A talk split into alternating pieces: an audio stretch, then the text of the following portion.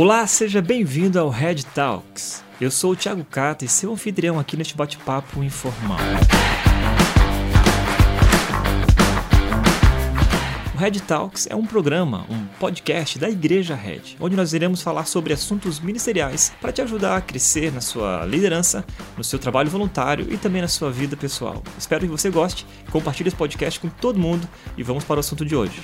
E hoje vamos falar sobre brand, Vamos falar sobre marca. Você vai entender um pouquinho daqui a pouco do que, que eu estou falando. Para me ajudar aqui nessa entrevista, tá aqui o Felipe. E aí, Felipe, beleza? Uou, beleza, gente, tudo bem? Estamos aqui para bater um papo. É, acho que vai ser um papo legal sobre algo que parece complicado, mas a gente vai descomplicar esse v papo. Vamos né? descobrir, Vamos porque tentar. nosso convidado Opa, vai descomplicar tudo isso, pelo menos eu espero. esperamos. Lucas Bezalel, seja bem-vindo ao Red Talks, cara. Oi, gente, tudo bem com vocês? Muito obrigado pelo convite, é um prazer estar aqui, de verdade.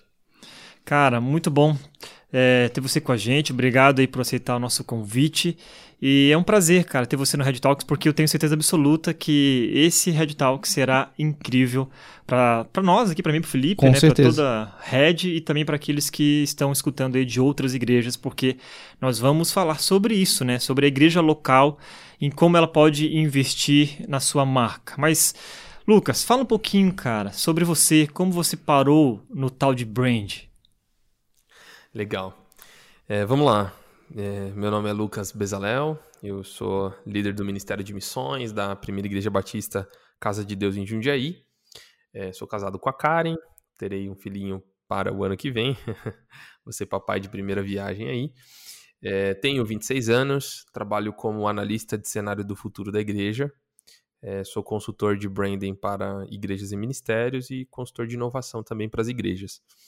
É, hoje é muito interessante falar disso porque no contexto que eu estou hoje, meu pastor entende o trabalho ministerial que exerço para as igrejas do Brasil e me empodera e também me capacita para eu continuar fazendo é, esse trabalho mesmo sendo integral no Ministério de Missões aqui localmente, né? Então eu tenho toda a liberdade para poder atender as outras igrejas também, o que é muito muito bacana. É, bom, como que surgiu o branding na minha vida?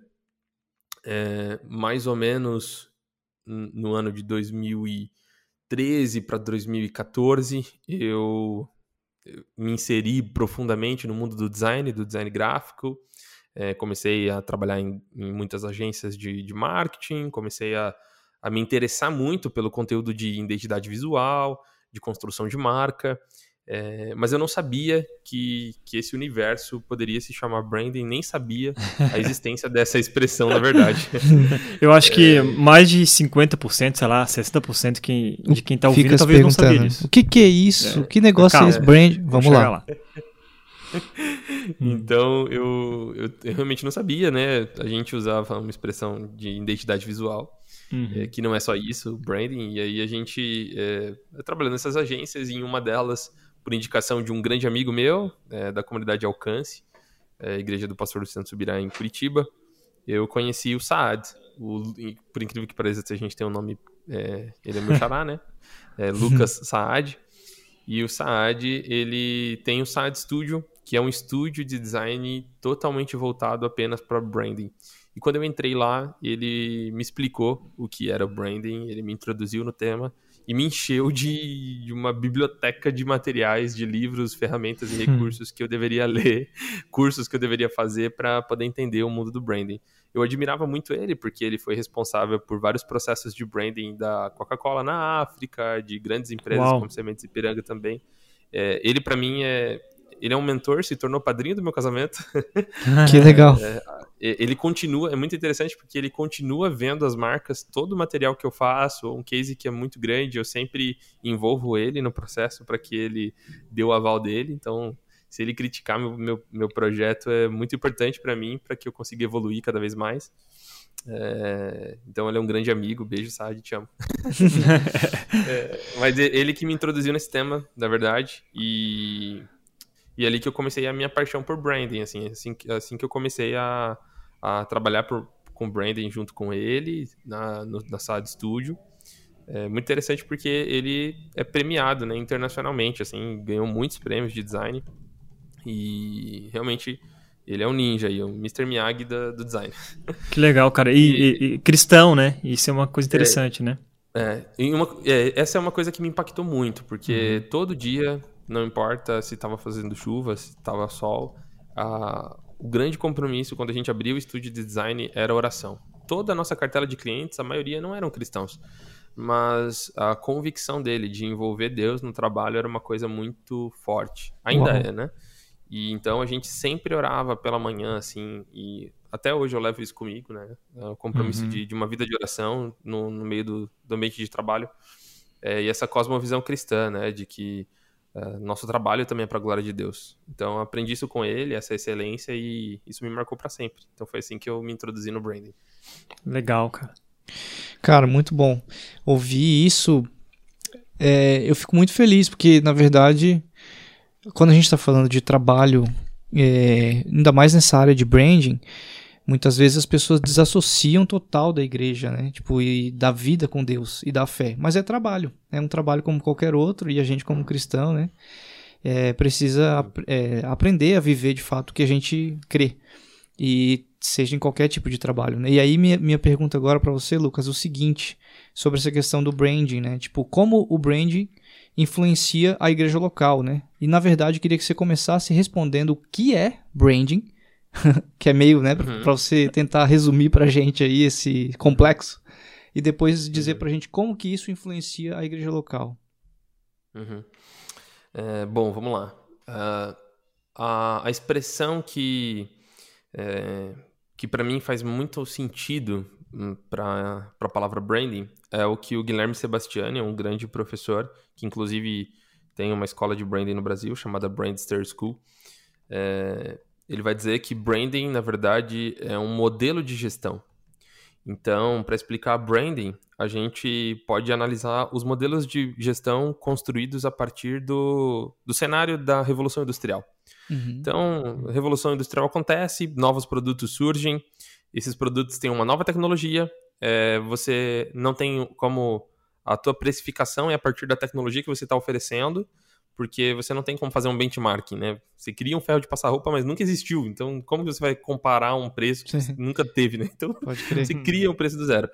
Então, a partir dali, o primeiro modelo de gestão é venda. O que você precisava fazer é bater porta em porta, fazer um trabalho de venda mesmo é, venda direta ou qualquer outro tipo de, de venda no ambiente industrial, porque você tinha uma nova tecnologia, você estabelecia o preço, você tinha o diferencial é, do recurso fornecido, é, da solução do problema que aquele, que aquele produto, que aquela tecnologia fornecia.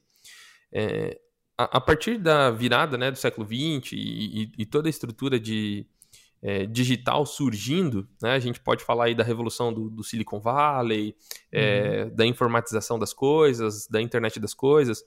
É, a partir desse momento, a gente vê uma grande amplitude de que você não tem mais um ferro de passar roupa, você tem 10 ferros de passar roupa. você não Opa, tem mais um modelo de carro, você né? tem é.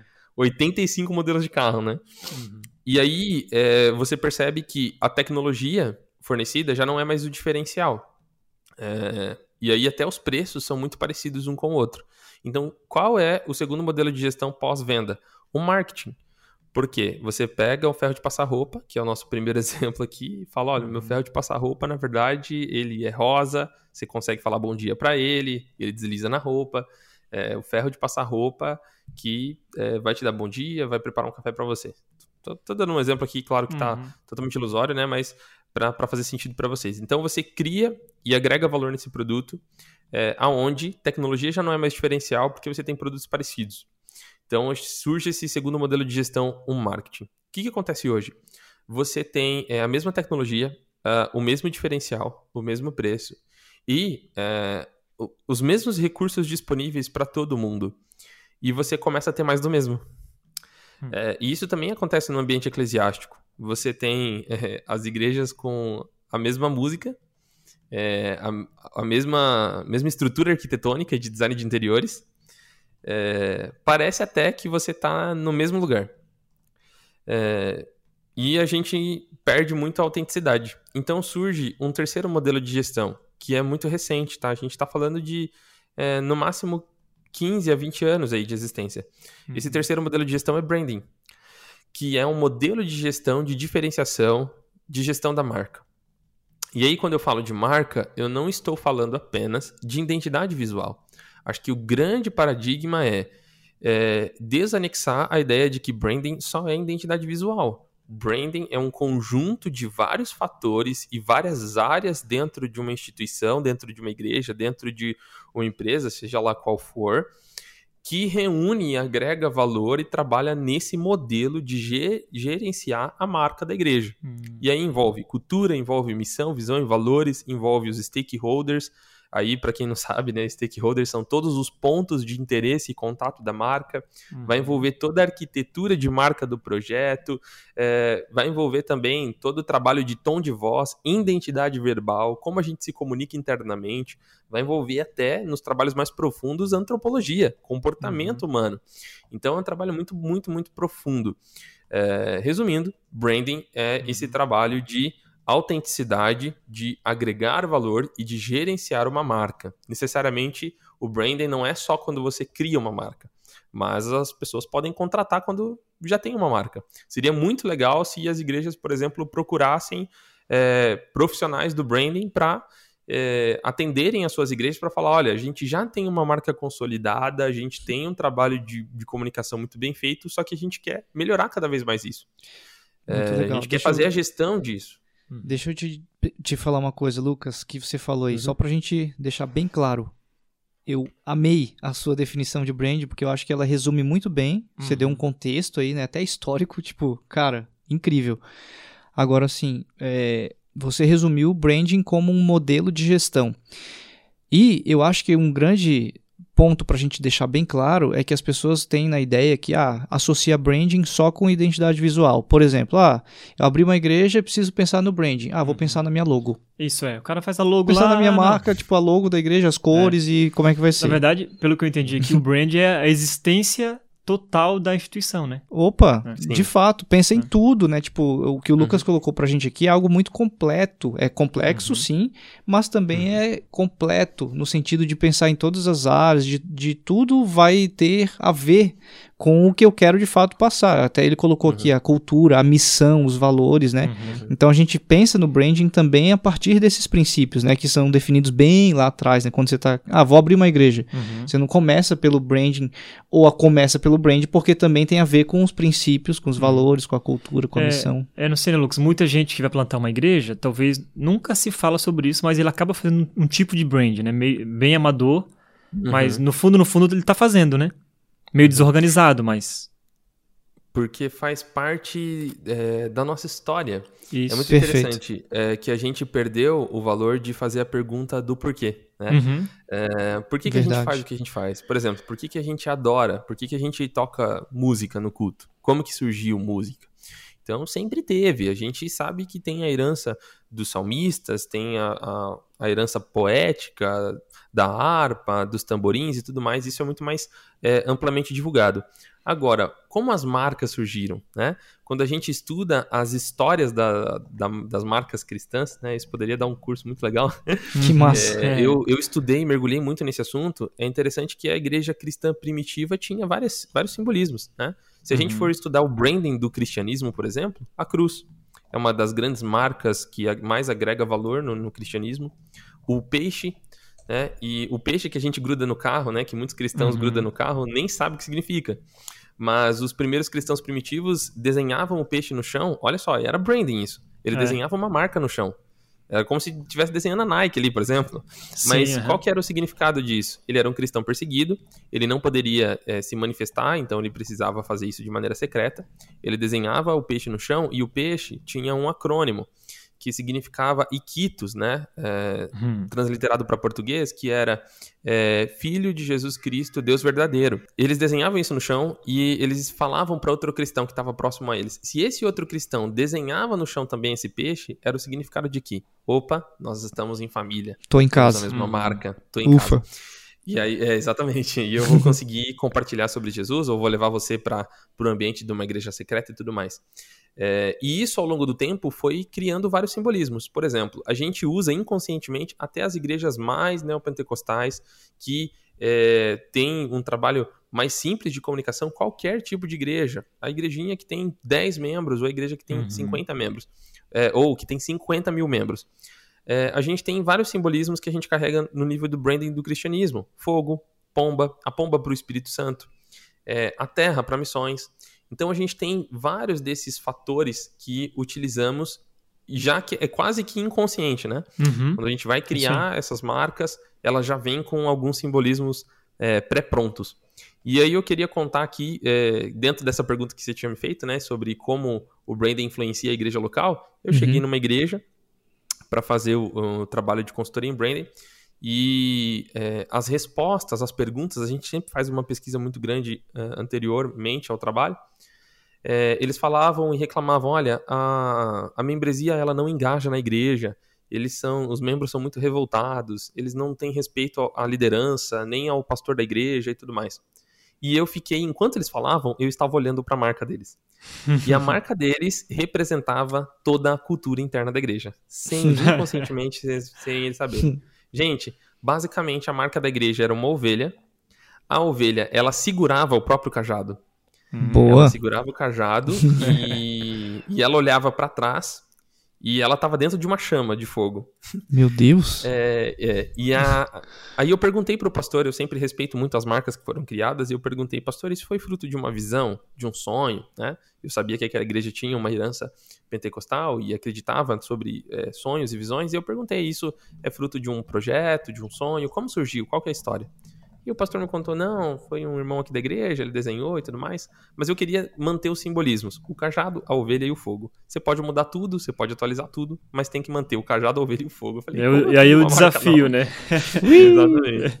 Né? E aí, sabe o que foi interessante? Assim, eu sempre faço tudo com, com muita oração, né? E é, a gente identificou que o cajado é para proteção, o cajado é para guiar a ovelha, então o cajado ele fica na frente da, da ovelha, guiando ela. Uhum. A gente uhum. criou um, um, desenho de ovelha mais simplificado, minimalista, e esse cajado dá, é, enquanto ele guia, ele também protege essa ovelha, e a ponta do cajado final forma a chama de um fogo. Legal. É, foi muito interessante porque isso. E, não é a ovelha. É, não é a ovelha que segura o cajado, né? É. Exatamente, exatamente. então, quando é, a própria nova marca da igreja se tornou uma ministração para a própria uhum. membresia. Todas as, vezes que ele, todas as vezes que eles olham a marca, aquilo está pregando alguma coisa está dizendo alguma coisa sobre a igreja. E a gente não para para pensar nisso. Que a nossa própria marca conta sobre a nossa cultura interna, conta sobre a nossa história, sobre quem a gente é. Então, é, eu acho que é, é sobre isso, é sobre a nossa história, é sobre uhum. quem nós somos. E a gente faz isso de maneira muito inconsciente. Então, quando a gente começa a perguntar o porquê das coisas, vai fazer muito mais sentido a gente parar e reanalisar como, como está a nossa cultura e como isso se conecta com a nossa marca e como uhum. a nossa marca quer falar o que a gente vai ser daqui 10 anos. Então acho que isso é muito importante. Muito bom, cara. Muito bom. Acho que você já. Nossa, só aí você já deu uma aula para todo mundo que está ouvindo aqui e, por que investir em uma marca, né, para a igreja local que faz toda a diferença, é tudo conectado, né? A Red, a Red também tem, nós temos aqui, né, um brand bem forte e eu acho que muito daquilo que a gente já fez, cara, é, foi part, a partir de uma visão, né, da igreja. Então, até mesmo o nosso nome, né? Muita gente. É, nós somos uma igreja batista. E o nome da igreja é Igreja Batista Redenção, né? E desde, e desde o início, cara, a nossa ideia era que ela fosse um nome híbrido. Então, pudesse usar a Igreja Batista Redenção com uma maneira mais, vai dizer, mais tradicional, séria, né? Coisa, coisas é, desse tipo, assim. E, e, também que ela pudesse representar né, o sangue de Jesus é, derramado na cruz, né, é, e, e, ela pudesse também ser usado como esse nome mais curto. E virou uhum. Red, né? Então, aqui na cidade, em Indaiatuba, todo mundo conhece mais Igreja Red. Red para cá, Red para lá, né? E uhum. tem uma representação forte, assim, né? E tudo isso é, remete à nossa igreja, que é uma igreja simples, uma igreja é, descomplicada, né? E é isso que você falou, né, cara? Como que uma marca, ela fala muito sobre a instituição, né? Fantástico, é. Fala demais. Muito bom. Fala demais mesmo. É. E qual é o maior desafio, cara, para uma igreja que quer investir em uma marca? Alguém, de repente, pastores, líderes estão ouvindo aqui o nosso bate-papo. Qual que seria uhum. o maior desafio? É, acho que são dois desafios. Eu vou tentar encaixar em, em um só aqui, mas acho que um, um tá em consonância com o outro. Uhum. É, que primeiro entender é, realmente o valor que o branding tem para o ministério. Então, um dos maiores desafios é entender de fato o valor de todo esse projeto. Uhum. Então, quando a igreja não entende isso parte da liderança, primariamente, e depois da membresia. Quando a igreja não entende o valor do branding, uh, o trabalho pode ser construído e depois pode ser negligenciado. Então, uhum. ele pode ser deixado de lado. Enquanto estiver acompanhando, o ministério continua lá. É interessante porque tem igrejas que eu, que eu acompanhei há 10 anos atrás e ainda às vezes eles me ligam para tomar decisões acerca do branding que vão impactar muito a igreja, suas extensões e tudo mais. Hum, é... Muito legal, Mas, né? Aí cara? você percebe, hum. é, você percebe a diferença de uma igreja que leva a importância de quem fez parte da história daquela marca, daquela construção, e da igreja que é, tem muitas igrejas que fecharam suas portas é, na metade da consultoria, quando não deram mais espaço. É muito interessante porque a consultoria ela tem um tom sugestivo, né? Então, nunca um tom de mandato, né? Uhum. É, de ordenança, mas de sugestão. Então, é sempre sugerindo mudanças, sugerindo transformações, ferramentas, processos. E quando a igreja ela não entende o, o valor e não acata as sugestões, ela está fadada ao, ao projeto continuar do jeito que estava antes da consultoria ser contratada, por exemplo, uhum. ou antes do branding ser é, completo. O que acontece é que 99% dos casos o pastor recontrata. E ele fala, Lucas, volta porque voltou. Socorro, né? Exatamente. Então, é, eu acho que o, maior desafio é, primeiro, entender o valor. Em segundo lugar, é preparar uma equipe que possa gerenciar esse projeto é, a longo prazo. Porque uhum. eu não estaria ali totalmente disponível ao longo do tempo. Então, tem igrejas fantásticas que fizeram projetos incríveis, mas que não conseguiram reter pessoas ou reter voluntários que se disponibilizassem para cuidar, porque marca é um filho, né? Uhum. É, branding é, é, realmente um modelo de gestão. Se você não tem um gestor cuidando do projeto, não vai para frente, não vai dar certo. E você acha que o pastor titular ele tem condição de cuidar desse filho? Não, ele, na cara, ele não, ele não pode se preocupar com isso. Ele precisa de alguém mesmo, né? Uhum. É, ele, ele precisa de alguém. É, uhum. a, as igrejas é, principalmente as igrejas da Europa e da Austrália, é, da Nova Zelândia e tudo mais, alguns cases que eu, que eu estudo, é, todo pastor ele tem ao lado dele uma equipe de pastor de tecnologia, é, um pastor de branding e um outro pastor de, de time criativo. Então, realmente, assim, é interessante. Você entra no site, ou você vê o time da igreja, você, você vê essas, essas personalidades um pastor voltado para a tecnologia, ou um pastor que cuida da igreja, da igreja de maneira híbrida, que cuida da sua expressão digital, né? Uhum. Um pastor da igreja na sua, na sua amplitude criativa e um pastor que, que é gestor do, do branding, da marca da igreja e tudo mais. E essas igrejas são, são, muito sólidas, são muito consistentes. O problema quando o pastor presidente quer cuidar do branding é que ele, o pastor nasceu para pastorear, né? Uhum. Não, para gerir a marca. E o tempo dele é muito escasso. O tempo dele tem que ser usado para pastorear estrategicamente o ministério. Então, muito importante delegar a um outro pastor, a um uhum. outro líder, é, para fazer todo esse trabalho.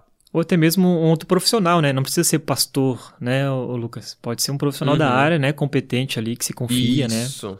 Com que... certeza. Não necessariamente precisa ser um pastor. Uhum. Com certeza.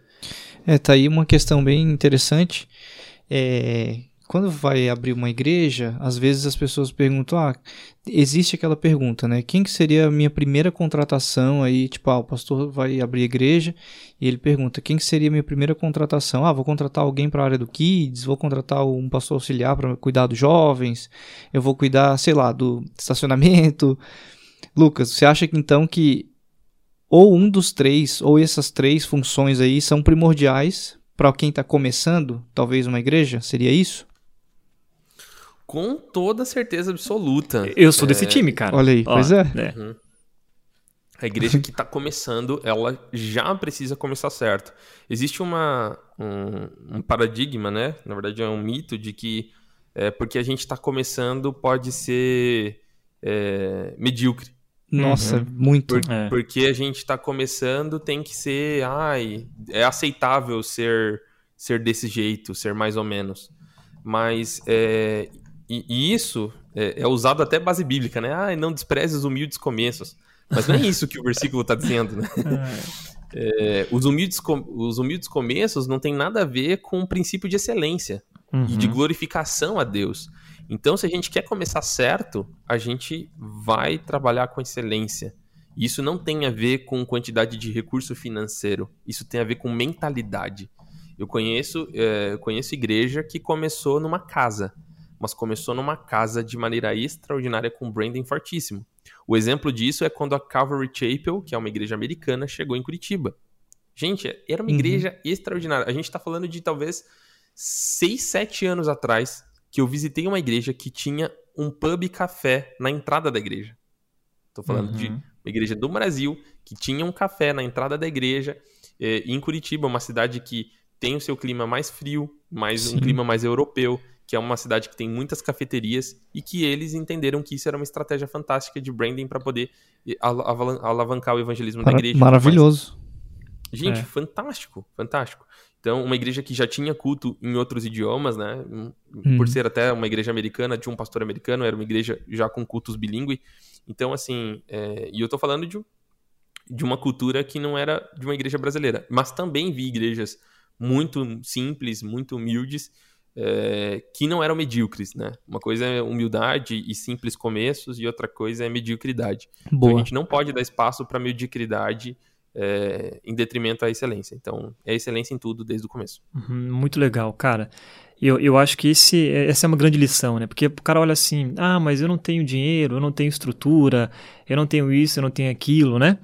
E, uhum. e aí acaba, acaba sendo medíocre mesmo, né? Olhando só para aquilo que não tem.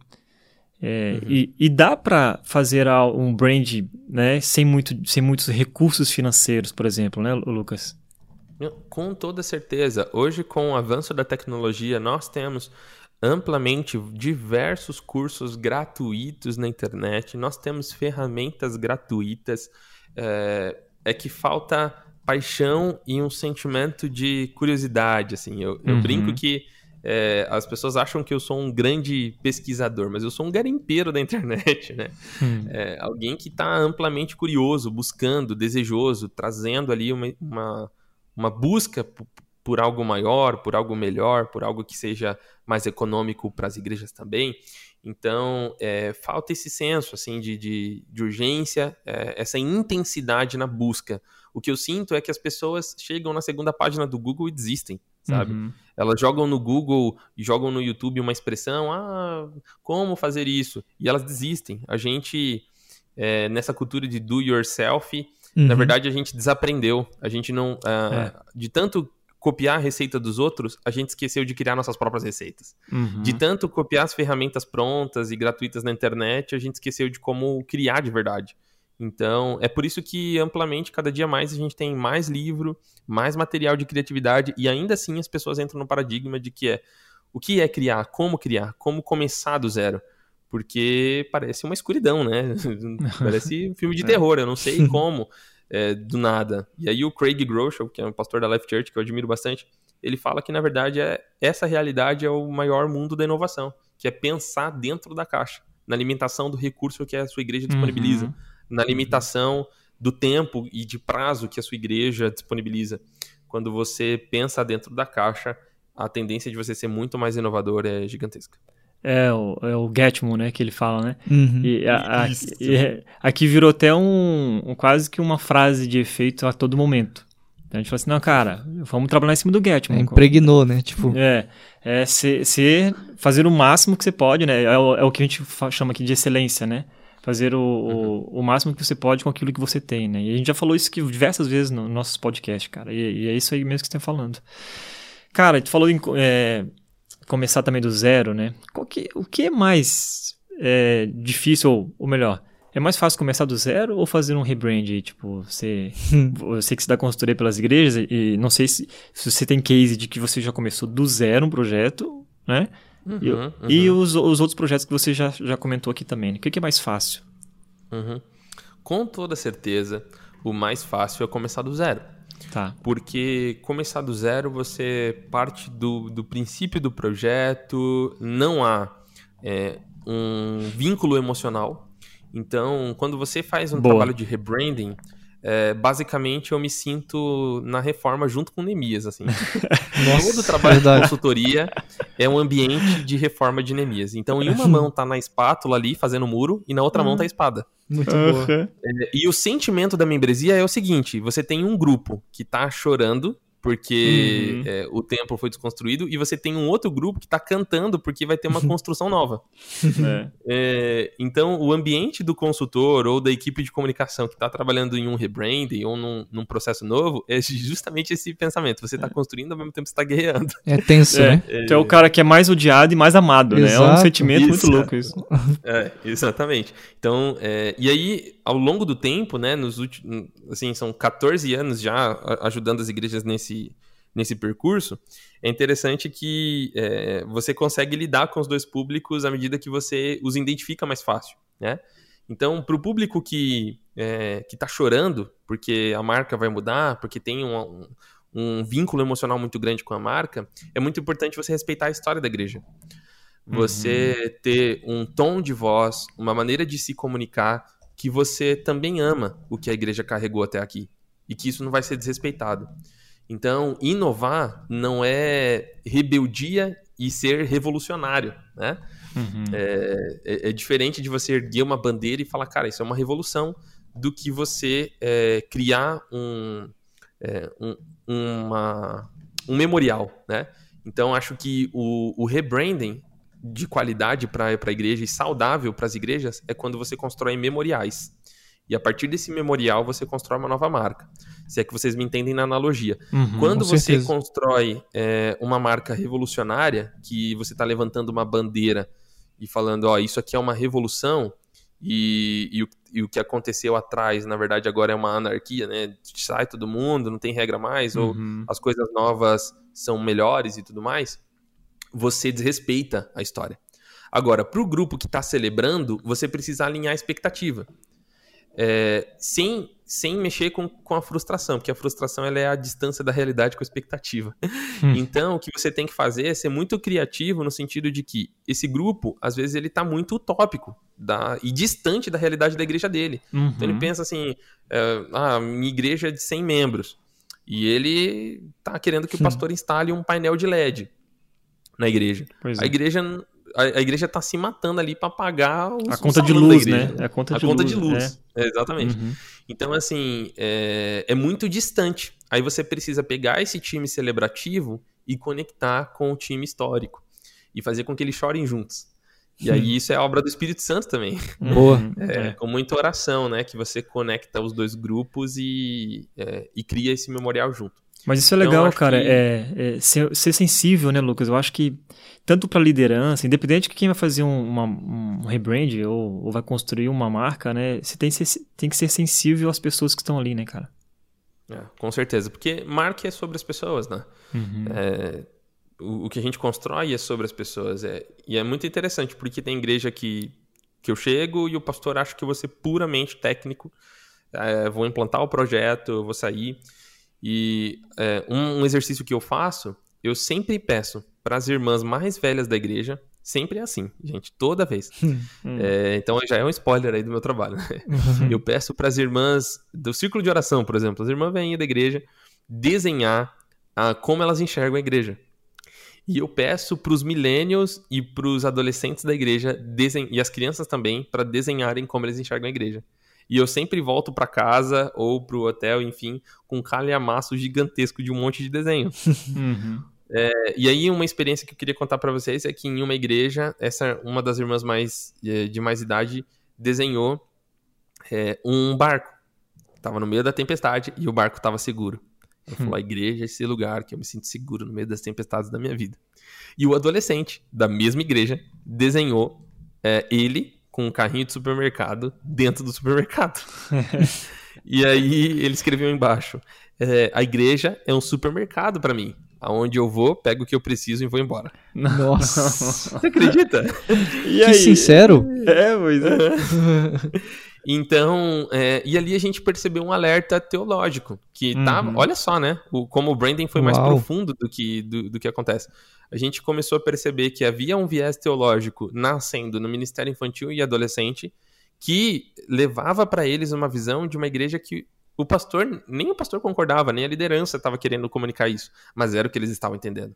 Uhum. Então a gente fez todo um trabalho de gerenciamento de discipulado, de estratégia dentro disso, da escola bíblica da igreja e tudo mais, para trabalhar na mentalidade das crianças. Como, por exemplo, conectar as crianças com o Ministério de Melhor Idade, fazendo com que. É, era muito legal, porque muitas dessas crianças nem tinham avós, né? A presença dos avós eram os avós da igreja que começaram a se conectar com essas crianças. E aí você começa a construir uma estratégia de igreja multicultural, que se comunica ali dentro e que sara muitas das vezes feridas da família é, brasileira, né, que é uma família disfuncional. Então uhum. a igreja pode ser a solução desse problema a partir dessa estratégia. Então foi fantástico assim. Nossa, mano, que demais. Exemplo bem claro aí, realmente, da aplicação e do, do branding funcionando, assim, né? Acho em que vai ter um monte, de, um monte de pastor líder agora em crise, cara. É. Pedir para todo mundo desenhar aí. Exatamente. Desenha que você pensa da nossa igreja. Vai é. lotar a agenda do Lucas agora. É. é, mas deixa eu te fazer outra pergunta. Já que a gente está falando disso, é, dessa questão que vocês conseguiram identificar através do processo de brand né, numa igreja, me diz aí então o que, que precisa, na verdade, ser eliminado é, dentro de uma marca ou dentro de um projeto de branding é, para as igrejas, assim, né? Porque a gente, como você falou, você já deu exemplo lá atrás de algumas coisas que, assim, é o mundo da lua, né? Para querer colocar dentro do branding. Então, o que, que você uhum. acha aí? Quais as dicas que você daria para eliminar dentro desse processo do branding? Primeira coisa, a minha opinião. A minha opinião, Boa. a hum. opinião da liderança e a opinião da membresia. É, na verdade, opinião ela está muito atrelada aos meus gostos, aos meus costumes, ao meu padrão histórico é, da minha vida, da minha herança familiar, até da minha árvore genealógica.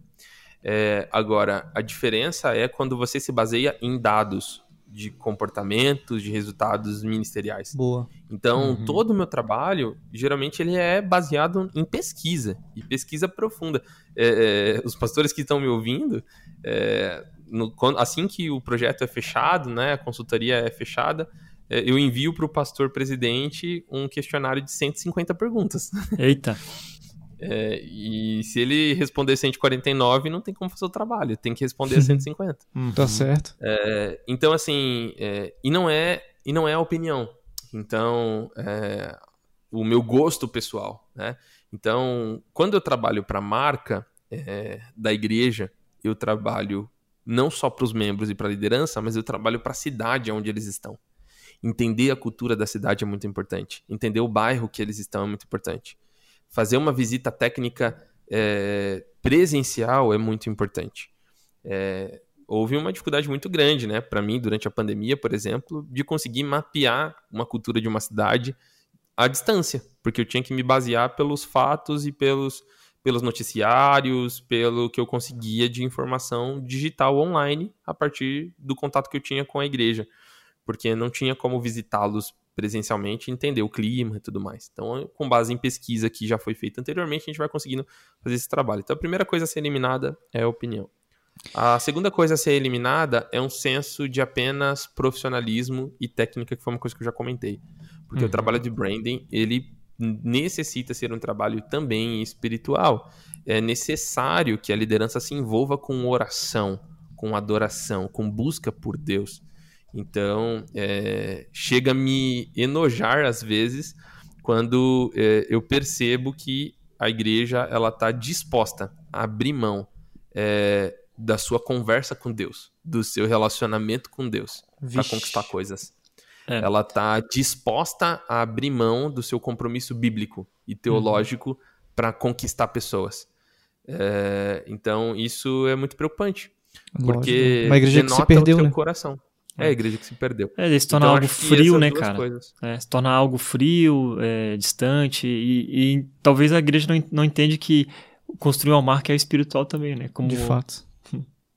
Uhum.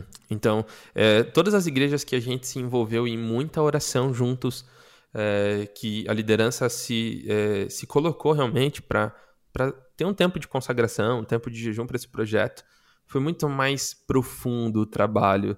É, a liderança que tinha problemas para aceitar um novo projeto, abrir o coração, e você começa a ver Deus se movendo, o Espírito Santo falando com as pessoas. E era muito legal porque tinha gente que sonhava com o projeto, sabe?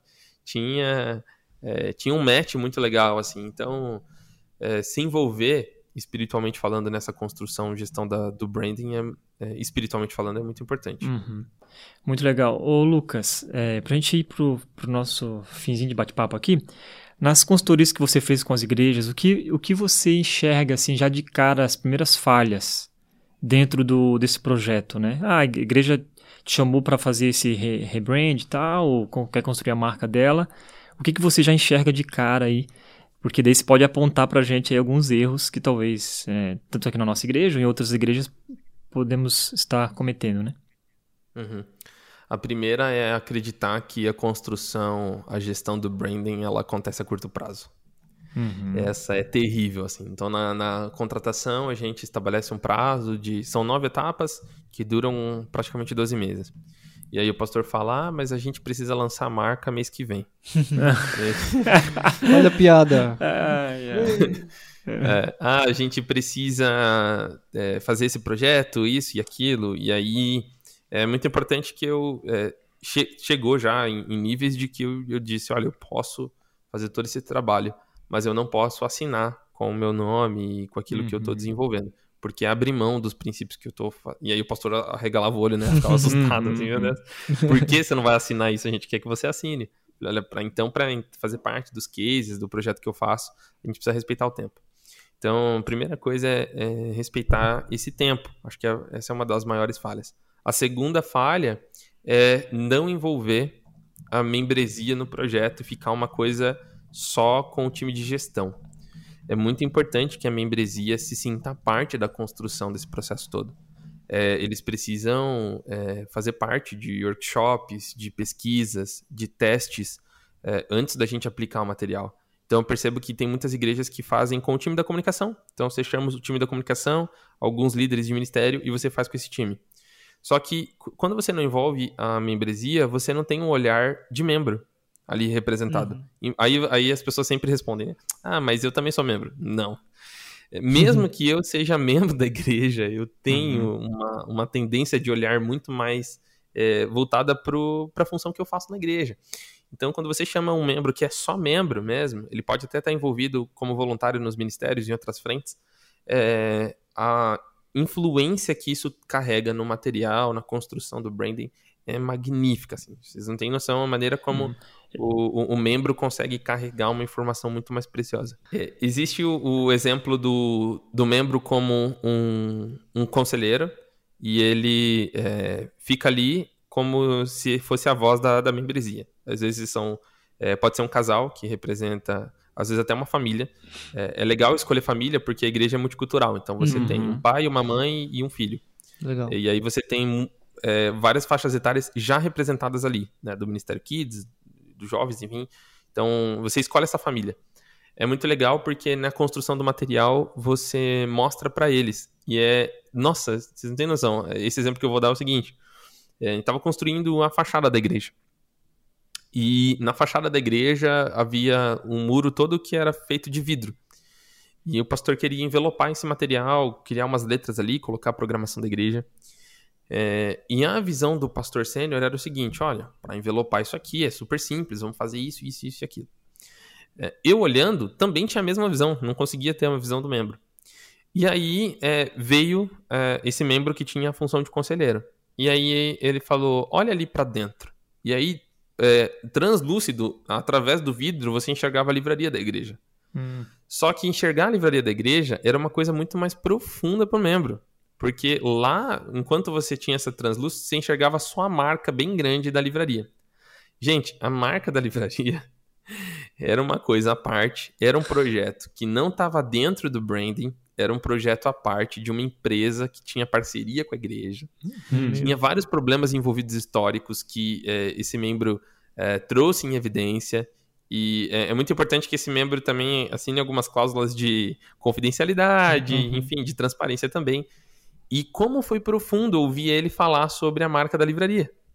Porque é, mudou todo o cenário. A gente deixou Sim. de fazer o envelopamento dos vidros para trabalhar com branding também na livraria, porque a gente percebeu que tinha problemas ali que precisavam ser resolvidos que estavam logo na fachada da igreja. Então, uhum. antes de você entrar na igreja, você não via a marca, você não via nada, você via a livraria. E foi uma coisa que a gente não tinha se atentado até então. É, e esse membro trouxe em evidência essas coisas. Então, assim, é, uma das falhas é a gente não envolver o membro. Ao invés dele ser conselheiro, ele também pode ser em tom de pesquisa mesmo. É, você aplica cada fase do branding e você é, aciona ele para pesquisa. Então, por exemplo, percepção de nomes. Né? Ah, a gente vai fazer uma conferência e tem um determinado nome. O nome vai ser em português ou em inglês? Isso é branding, identidade uhum. verbal. Legal. Você pega isso e aplica isso numa quantidade considerável de, de membros para testar a percepção desse nome. Ah, eu achei que isso significava outra coisa. Ah, eu achei que isso significava sabão, mas na verdade é unção. Enfim. Uhum. É, então a gente tem mania né, de usar termos Sim. em inglês, por exemplo, para achar que é inovador. E às vezes não, não tá ajudando porque não tá comunicando com a minha igreja, né? Exato. Por isso que eu falo que branding, ele precisa ser branding aculturalmente brasileiro. Uhum. Eu queria entender que tipo de branding que é só focado no branding americano, só focado numa cultura que não é nossa. Não, não come o nosso café da manhã, não é o nosso almoço e nem nossa expressão. É, então, essa é uma conversa que vai longe, né? Vai. Então, basicamente, eu acho que é isso. É envolver o membro, essas são as maiores falhas, e uhum. não deixar com que o tempo faça o trabalho acontecer. É, e não necessariamente seja, você tem que fazer assembleias, né? Porque daí o cara, ah, mas vou ter que chamar todo mundo. Não, não é isso que você está falando, né? Você está falando achar um nicho de pessoas que vão representar a sua igreja. Para aí você ah, testando, sim, sim, né? Sim, então, com, cara, certeza, com certeza ah, lançou uma ideia, chama Assembleia que vai aprovar, os favoráveis, ele vai ter é. uma de suas mãos. Não, não, não, não, é isso, né? É, porque é, é mais dor de cabeça, talvez, né?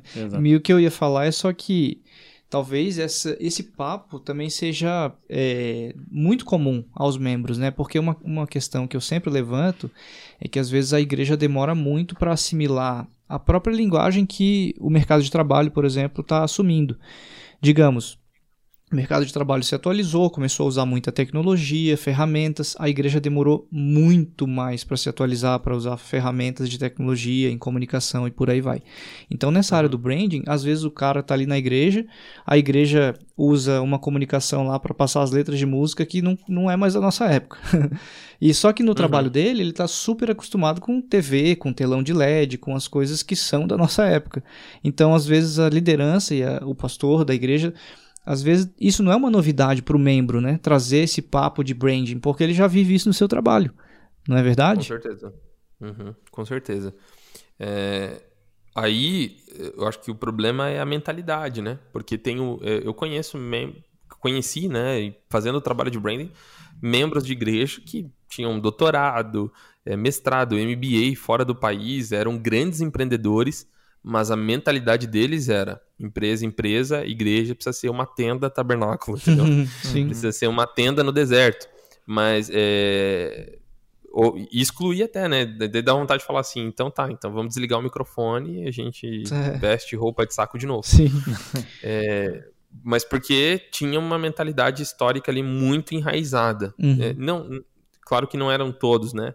Mas uhum. existe isso também. E, e já sofri bastante com isso precisa ser quebrado na mentalidade. Então, se, ao mesmo tempo é. que você vai ter o empreendedor que ele já vive isso e não é uma novidade para ele, você tem um empreendedor que ele rejeita o que ele vive na empresa. Por quê? Verdade. Porque uhum. ele tem uma cosmovisão de manifestar Jesus na empresa dele. É. Então, na empresa dele, ele é, negocia o evangelho. E na igreja ele negocia a técnica, negocia o profissionalismo. É. Aí é um então, podcast ele, ele sobre identidade, né, Lucas? De é. cosmovisão cristã, né? Exatamente. Uau, cara, muito obrigado, mano. Foi uma aula aqui de brand. Eu espero que todo mundo que está ouvindo esse podcast possa Nossa. pegar o caderninho, ir anotando e aplicar isso no seu no contexto local, né? E Lucas, obrigado. cara, obrigado pelo teu tempo, Felipe também. Se alguém quiser te contratar, Lucas, como que essa pessoa faz? Vamos lá. É, pode anotar o meu telefone, né, entrar em contato comigo direto no WhatsApp aí. É, prometo responder vocês em 24 horas. é, DDD 11 9 3003 9499. DDD 11 930039499 ou pelo meu e-mail, é, contato arroba lucasbezalel, com Z, com L no final, contato arroba lucasbezalel.com. E aí a gente vai entrar em contato aí e fazer um, um projeto bem bacana para a igreja de vocês. Também me sigam lá no Instagram, aproveitando o momento, é, lucasbezalel, ou me conectem lá no LinkedIn, tô amando mexer no LinkedIn. é, então, se você é, também tem um ambiente empreendedor aí que quer se conectar, no LinkedIn também tá Lucas Bezalel. Show! Maravilhoso. Bom, gente, muito obrigado ficamos por aqui. E se você que está ouvindo a gente aí, né, quer baixar o guia dessa conversa, só entrar no nosso site também, igrejared.com.br Obrigado, Lucas. Obrigado, Felipe. Valeu. E obrigado. nós ficamos por aqui. Valeu.